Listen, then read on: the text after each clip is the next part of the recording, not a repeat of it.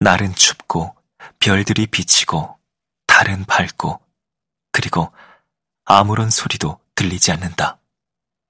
그러다가 아슬레가 집에서 나오는 모습이 보이는데 그가 그녀에게로 다가오자 그녀는 그에게 돈을 건네고 그는 돈을 받아 접어서 주머니에 집어넣는다. 그런 다음 알리다는 양손에 자루 하나씩을 들고 아슬레는 가진 것을 모두 담은 보따리를 들어올려 어깨에 지고 바이올린 가방을 손에 든다. 그리고 그가 이제 떠나야겠다고 말한 다음 그들은 브로테를 내려가기 시작한다. 별이 반짝이고 달이 비치는 그런 맑은 밤에 그들은 아무 말 없이 브로테를 내려간다. 저 아래에는 보트하우스가 있고 그곳에는 배가 정박해 있다. 저 배를 그냥 가져도 되는 걸까? 알리다가 말한다. 그래도 돼. 아슬레가 말한다. 하지만... 알리다가 말한다. 우린 그냥 마음 편히 배를 타면 돼.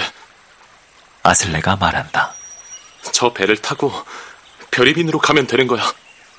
그가 말한다. 두려워할 필요 없어. 그가 말한다. 그리고 알리다와 아슬레는 배로 내려간다.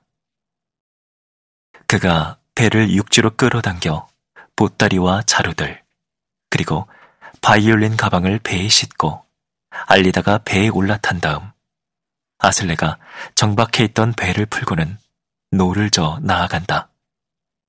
그가 날씨가 좋아, 달이 비치고 별들이 초롱초롱 반짝이고 춥지만 맑아. 그리고 남쪽으로 순탄하게 항해할 수 있는 안성맞춤의 바람이 불어. 라고 말한다. 그러니 이제 우린 별이 빈으로 항해할 수 있고 아무 문제도 없을 거야. 라고 그가 말한다. 그가 길을 아는지 알리다는 묻지 않을 참인데도 아슬레는 아버지 시그발과 별이 빈으로 항해했던 때를 기억하고 있어. 어디로 배를 몰아야 할지 어느 정도 알 것 같아. 라고 말한다. 알리다는 배의 옆가름대에 앉아 아슬레가 노를 젓고 돛을 올리는 모습을 그가 배의 키 옆에 앉는 것을 본다. 배는 미끄러지듯 나아가 뒬리아에서 멀어지는데 알리다가 등을 돌려서 쳐다보니 늦가을 그날 밤은 빛이 밝고 브로테에 있는 집, 그 집은 으스스해 보인다.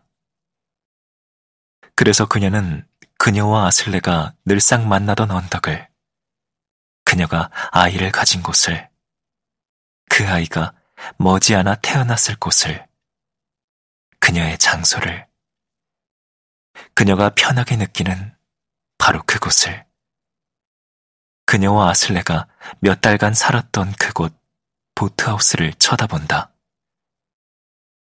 그러고서 그녀가 산과 섬, 그리고 작은 암초들을 바라보는 가운데 배는 미끄러지듯이 천천히 앞으로